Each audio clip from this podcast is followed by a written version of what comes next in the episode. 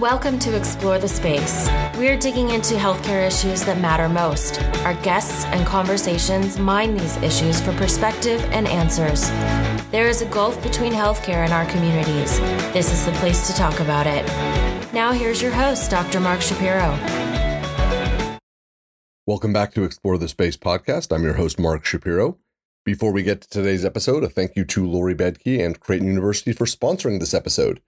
Creighton University believes in equipping physicians for success in the exam room, the operating room, and the boardroom.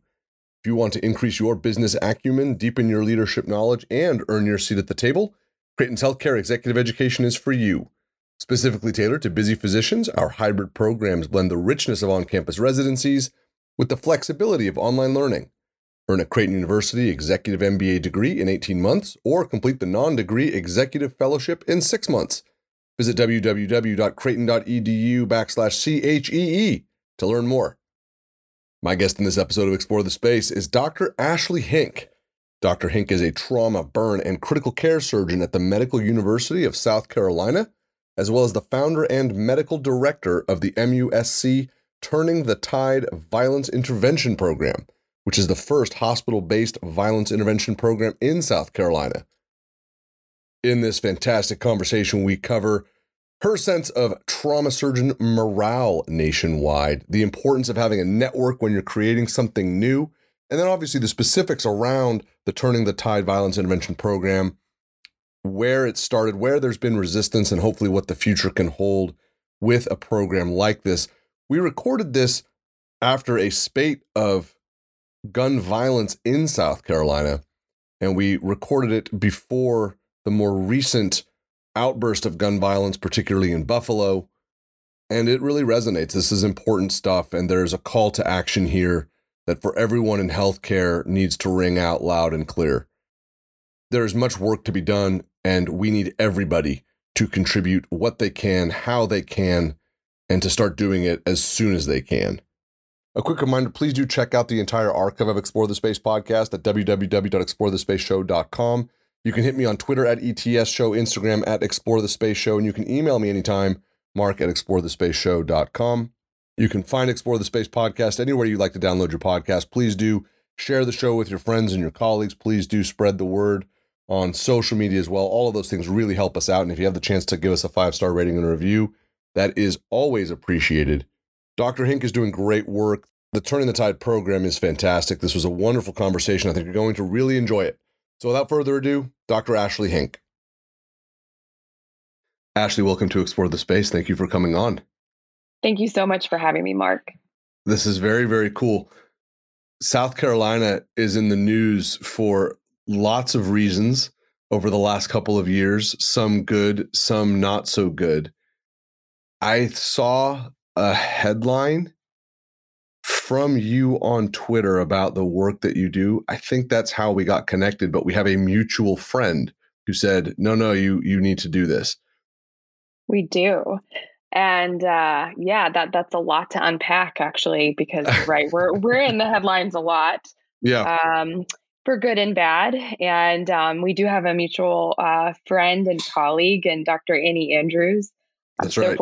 fortunate because I've been able to call her a friend and uh, a research partner and a partner in advocacy um, for children's health and to uh, really advocate for smart policies and programs to help reduce violence. And so I'm incredibly lucky to have her in my life, and we're lucky to have her here in South Carolina.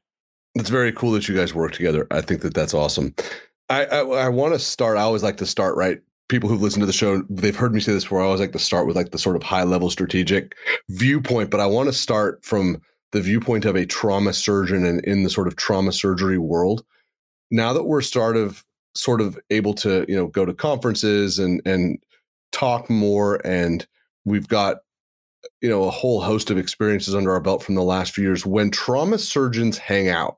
If I was on a Slack channel with 25 trauma surgeons and I'm the hospitalist doing the consults.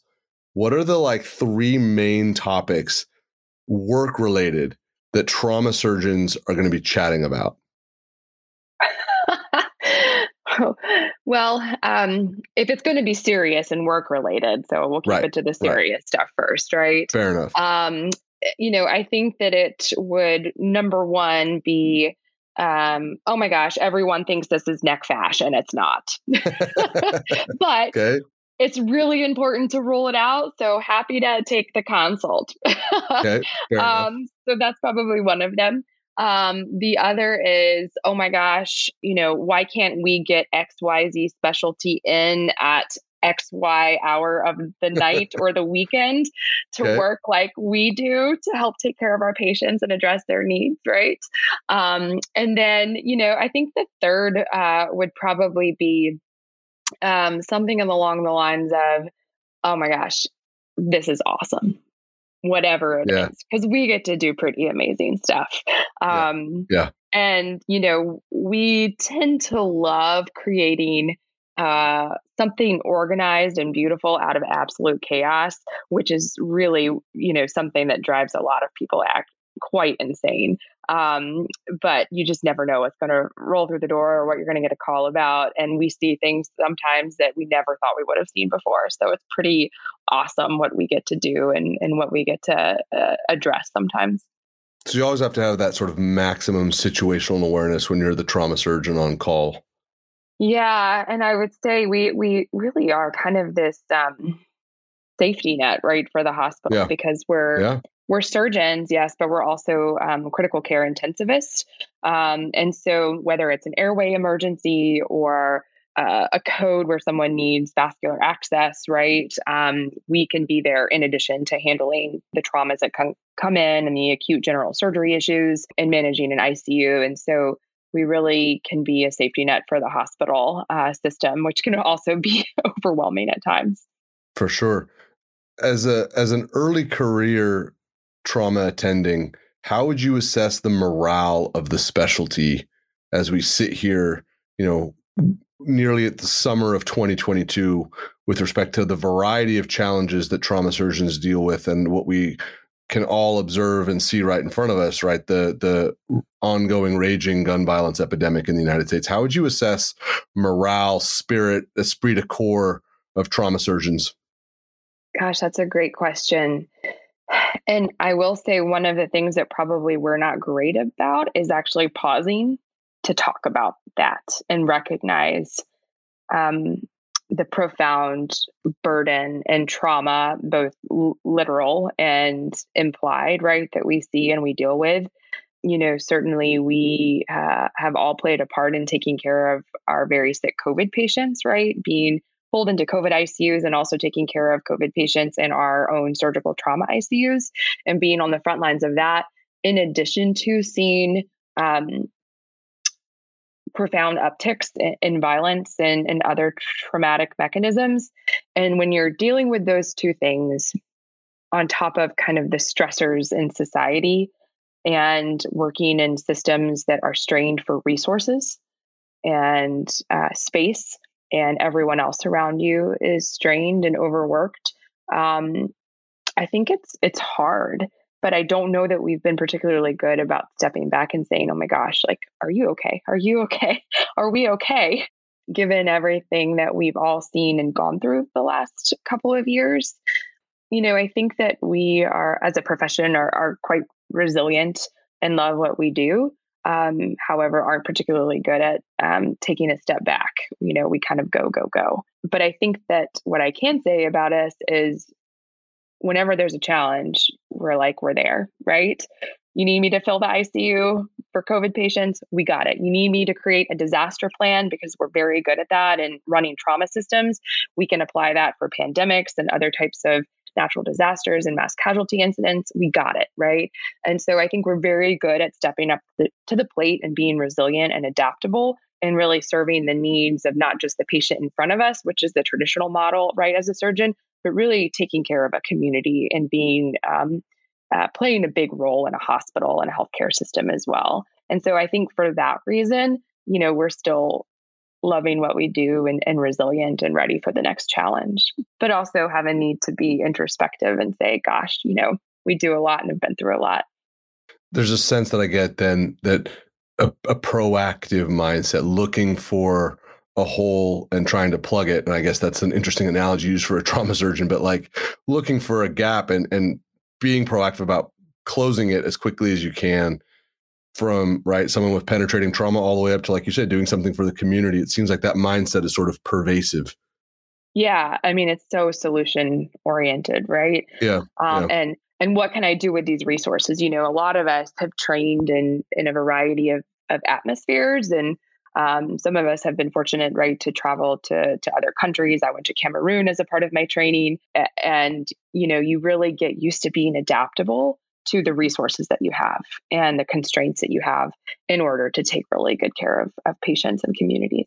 So then how did this mindset inform what obviously I'm really excited to talk with you about? How did that inform the creation of Turning the Tide? Because as an early career attending and an early career surgeon, there's plenty to do, right? Learning how to be an attending is hard. Yeah. I don't know what it's like to learn how to be an attending surgeon.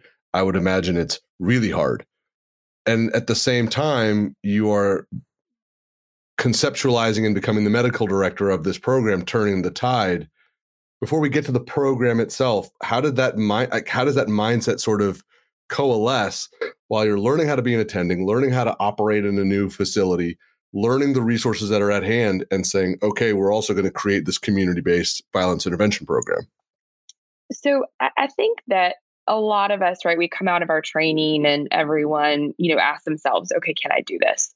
Um, but, you know, thankfully, you know, I went to a very busy fellowship at Harborview University of Washington where we took a lot of call, worked in a very busy ICU, took care of um, really high volume, um, severe trauma. And you know i felt like i could stand on my feet and really take good care of patients. But yes you have to also go back to a, a different environment even after your training right? And and learn to work with new people new resources. But i think once you do it for a few months you know you're kind of like i got this. What is harder is navigating the environment for everything else right? Like learning how to get your research done, learning how to start a program. And so what I always knew that I wanted to establish an infrastructure and a program to help reduce and prevent violence. I knew that years before I became an attending. In fact, really even before I went to medical school, it was a subject I was very passionate about. And it first really started in some of my work as a crisis volunteer doing uh, intimate partner violence, domestic violence work um, at a local agency and shelter back in North Carolina uh, when I worked for a few years before going back to school. And then really pursued it in my, my master's um, of public health work at uh, Emory in Atlanta and really kind of fostered this knowledge and, and this skill set and more than anything, a passion in recognizing that we in healthcare are not doing enough to address violence. And here it is a leading cause of death for children and young adults. It is truly a public health crisis.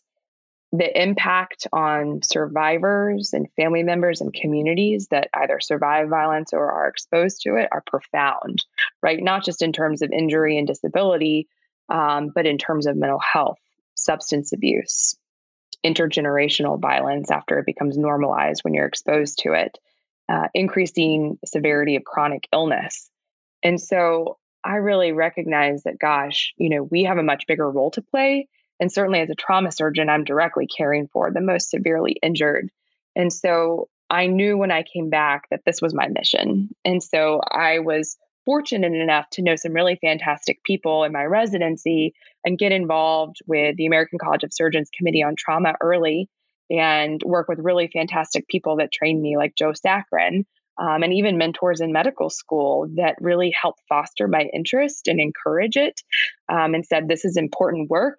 You have a role in this space. Not many people are doing it. We need you. And having those relationships and those opportunities to help foster this work put me on a platform where I got to meet other people, right? Doing it. And so, for instance, I met people in California like Dr. Rochelle Dicker, who started one of the first hospital violence intervention programs in San Francisco. And I got to meet her and become familiar with her work as a resident. And I said, gosh, I'm in the South. We suffer the largest burden disproportionately of, of homicide and violent injury and no one's doing this here. I need to find a way to implement something like this um, back in South Carolina, where I knew I was going to come back to to do my first job.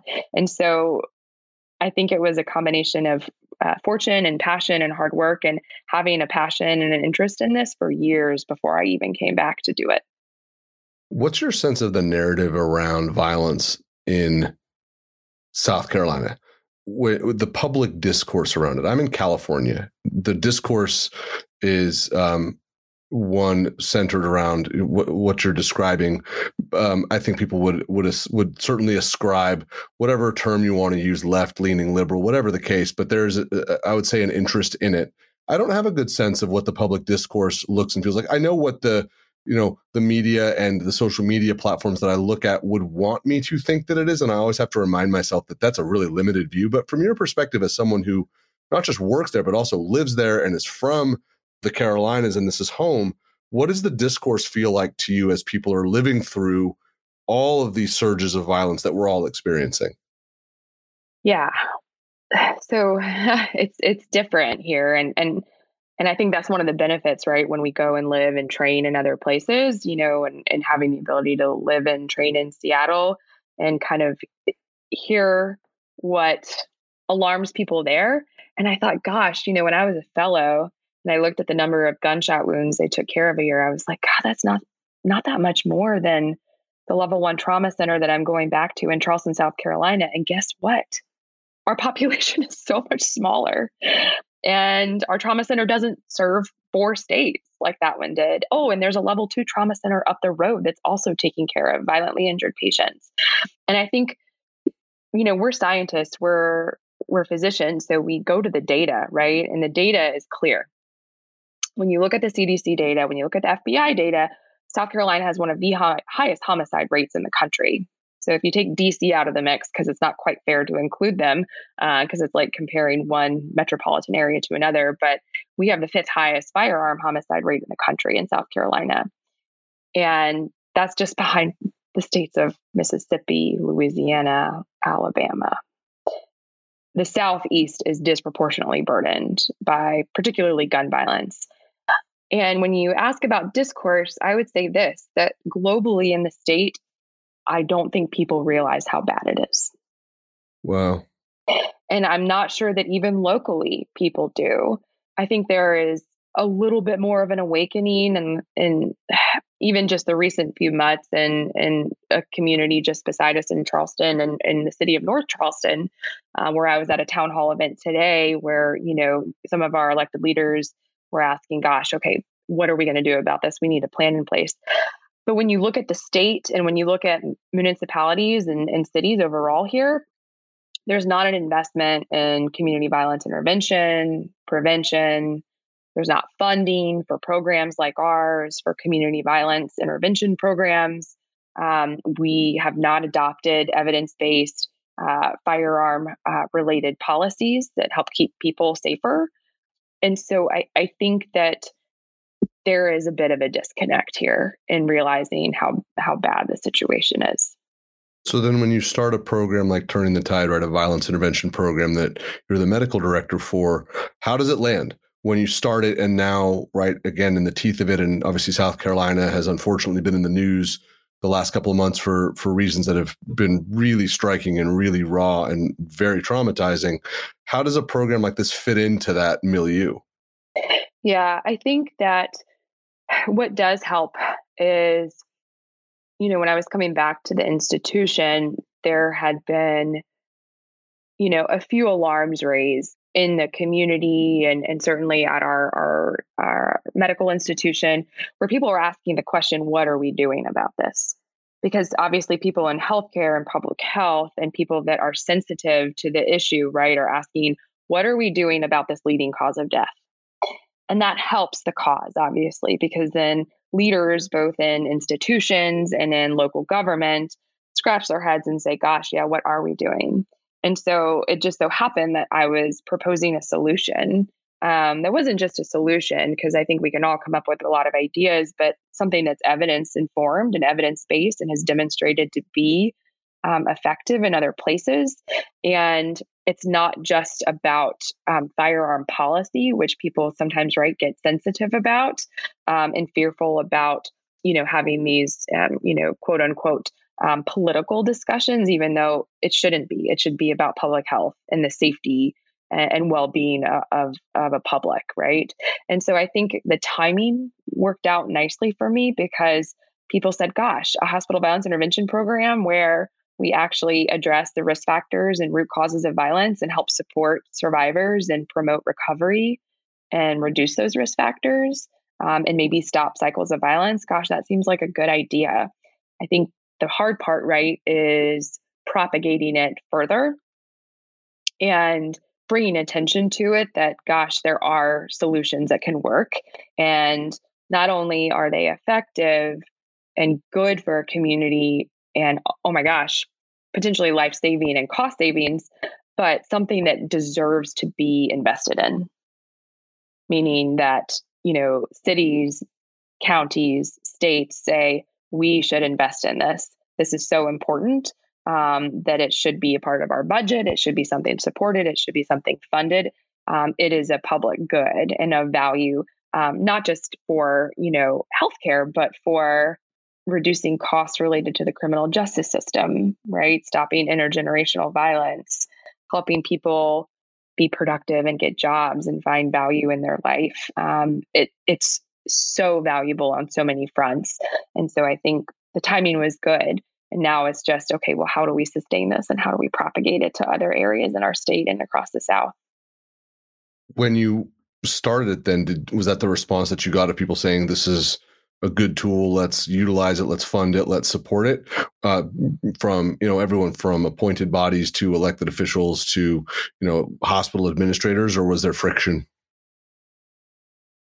Um, there was a mix of it all, to be quite yeah. honest with you. And you know, thankfully, our program was was supported initially to get off the ground for the first year, really in a piecemeal fashion. And thankfully, we got support from the medical school, from the Department of Surgery that I work for, the provost office at MUSC. You know, these were leaders in the institution that said, okay, we want to support this effort. And then we thankfully use some of our monies that comes to the trauma center um, from our Department of Public Health, from DHEC in South Carolina, that comes back to us for the care of unfunded patients, which you would think would be more money. It's not that much money because we care for a lot of unfunded patients at our medical center and certainly in our trauma center and for victims of violence. And so we pieced all these things together to get it off the ground in the first year without really any support from, you know, uh, local government agencies.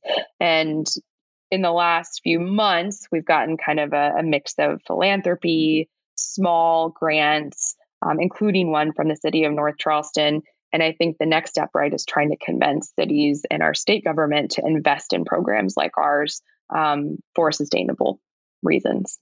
You've had a, a bump in voltage, obviously. I mean, you've been in the news, the program has been in the newspaper, it's been on local news it's i mean that's how i learned about it right one of these stories yeah. was getting retweeted on twitter and i saw it and read it and like this sounds really interesting and, and hopefully really effective does that voltage drop does that voltage increase feel sustainable? And does it feel like it's kind of infusing the program? Does it is it is it infusing turn turning the tide with what is needed?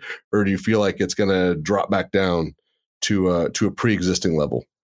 I think to be determined. I think that more people are um, becoming aware of it. And, and I've been able to foster some really nice relationships with some yeah. folks in our local government that really appreciate this work and are very interested in in really investing in evidence-based programs um, and they're seeing it done in other states or other states that have passed like in california right but not just california you're looking at places like virginia new mexico right? So not just in the West Coast and in, in northeastern states, but other states are investing millions of dollars into this work because there's evidence that that it that it can work and be part of a complex uh, solution, right, to a complex problem.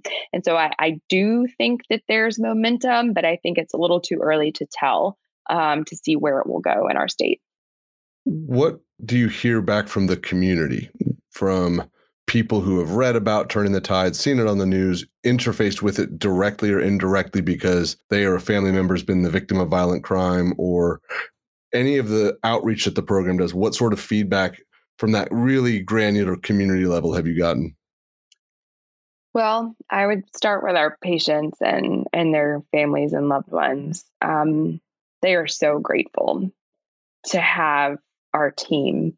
And I would say, you know, this isn't program a program that's about me. It's really about our team.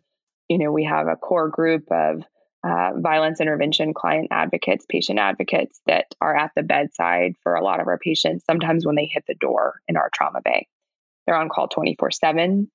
They get trauma pages just like we do, when we're on call. And so sometimes they are one of the first people that our patients see and they say, Hey man, I hear I'm here. I care about you. We're going to help you through this. I want to make sure this doesn't happen to you again. And we're going to do whatever it takes to get you back on your feet. And that's profound. And that's profound in also a way that it's not just about victims of violence, but but also being trauma informed, right? Understanding that some of our patients come from communities that feel ostracized and have distrust in the healthcare system and feel like when they go to the hospital that no one looks like them or understands them or the communities they come from and sometimes might treat them like a criminal or like they did something wrong. And so to have people around them that show empathy and love and compassion and can form a trusting relationship, that's kind of priceless, right? And so our patients from the get go, you can see is something different in their face. But then when our team works with them, right, and helps get them through their recovery and is like, okay, what are we going to do to help get your life better? And they help get them jobs and help open their first bank accounts and help get them signed up for a GED program or help them move to a safer community or help make sure they get the mental health care they need. I mean, they are so appreciative. Um, and I think that's where telling those stories is really important because it's not just about the quantitative data, right? Like, okay, yes, we serve X number of patients. Yes, we have these many good outcomes. Yes, we've at so at this point had no incidences of violent injury recidivism, which is a great accomplishment for an wow, early pro- yeah. program, right? Yeah. Um, although you know what really matters too is all the months and years ahead, and those are great accomplishments. But to have a patient tell you or say, you made me feel like a human being, I think that says something that is really hard to measure and yeah. really hard to quantify. And so they are profoundly appreciative. I think the healthcare providers see it, right? Everywhere from our nursing staff to the secretaries on our floors you see the way they interact with our team and you see the way they respond when they're working with our patients and they can tell there's a difference and really have embraced them. And i think you know the community it it's hard right? Because they still are like what is this program? I don't understand it right? A lot of people don't understand what community violence intervention is and what that looks like.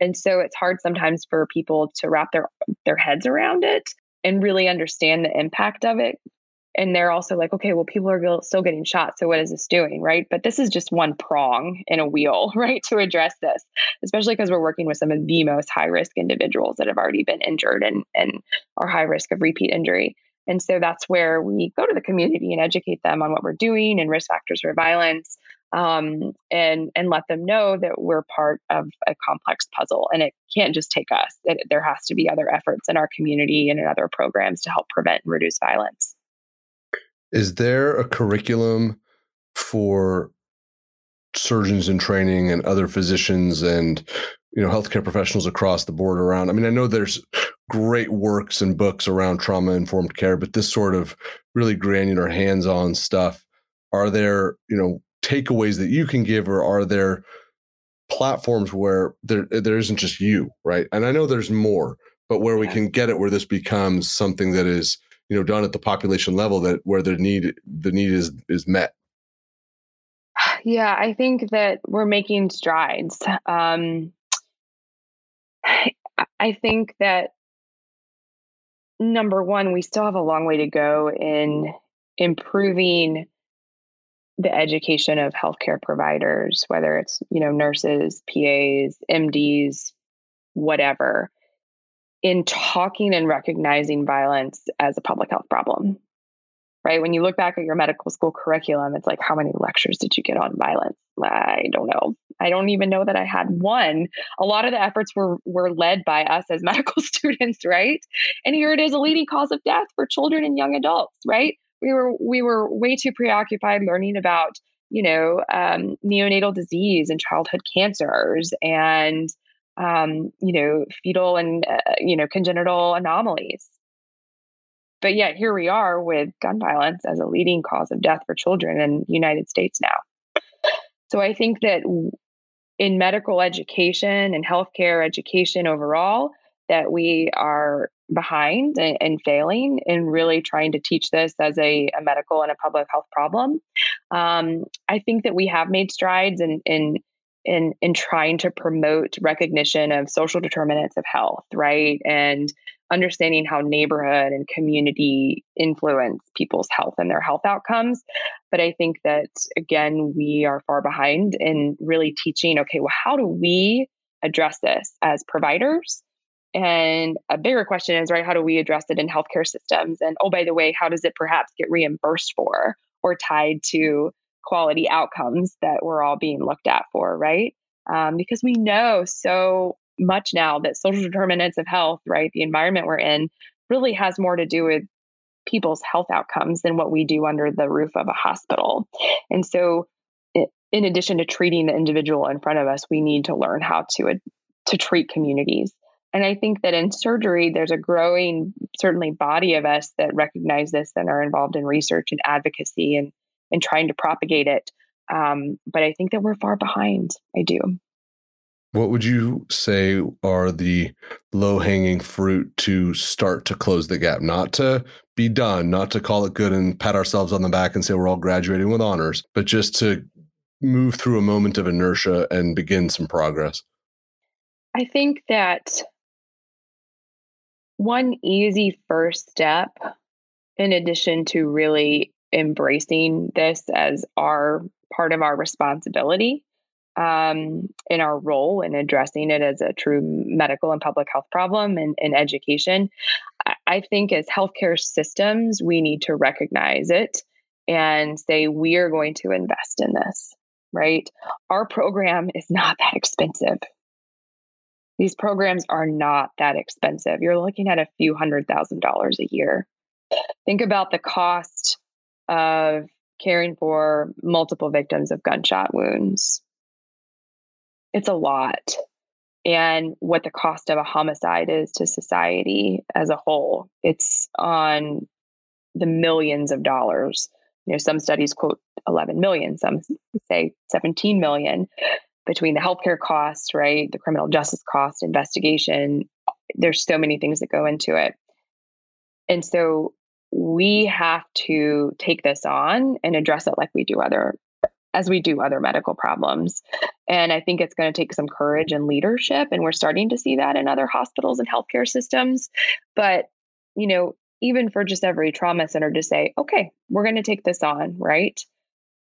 And for there to really be a leading voice to encourage that. And I think we're starting to see that more, especially in, in surgical, you know, leadership and societies. But what has to follow that is the funding. Right. Yeah. So we've had yeah. three states step up and are now actually using Medicaid to reimburse for violence intervention services. And I think that's one great example of a healthcare system saying, oh, this is a medical problem we should treat it as such, right? Like we do diabetes education and all these other public health problems. Um, and so I think we need the healthcare system to say, what can we do given what's happening in our community and with the resources we have? We need to invest in this and implement one evidence based strategy. And more importantly, be part of the conversation we need more doctors, more healthcare providers, more healthcare systems and leaders to actually be part of the conversation um, and not shy away from it because it is our our moral obligation to do so. Right, it is part of our job to advocate for things that are in the the public's health, uh, the health of the public's best interest, um, and this is one of those things.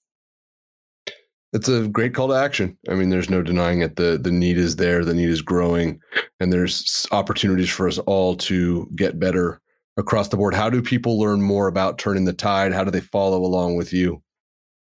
Absolutely. So we have a website that is up and running that just briefly describes our program um, on the MUSC website. People can just Google us, MUSC TTVIP. And, you know, we our, our media team actually at MUSC does a beautiful job writing about our work and profiling patients. We just had a really um, amazing uh, front page story in our local newspaper, the Post and the Courier, um, where they spent hours and hours with us over multiple days, um, meeting some of our patients and families. Um, they followed me around our trauma ICU where we were caring for victims, uh, meeting with our client advocates, and I think really tells a very honest story about um, what we do. And it's not all pretty, right? It's hard. It's really hard work and it's very emotionally taxing. And I can't speak more highly of our, our client advocates, Donnie and Keith. They're just amazing human beings that go above and beyond for this work and for our patients, and we need more of them. And so those are some of the the things that people can do uh, to learn more about us. And I think importantly, there's an organization called the Health Alliance for Violence Intervention, HAVI, that work hard to support a lot of our programs, both in terms of technical support and training, and really advocating for health uh, health based hospital based violence intervention programs. And so I, I, really encourage everyone to learn more about HAVI and what they do um, because they are our voice in in really uh, propagating and advocating for our work and for support for our work. That's fantastic. We'll have links to all of that in the show notes, and definitely people should go and take a look at all of that. And if they wanted to follow you in the world of social media, how can they follow you? Sure. I'm on Twitter, Ashley Hink MD. Uh, you can find me there. I love to promote the work of people in this field and to continue to educate people on the burden of this problem and strategies for us to find solutions.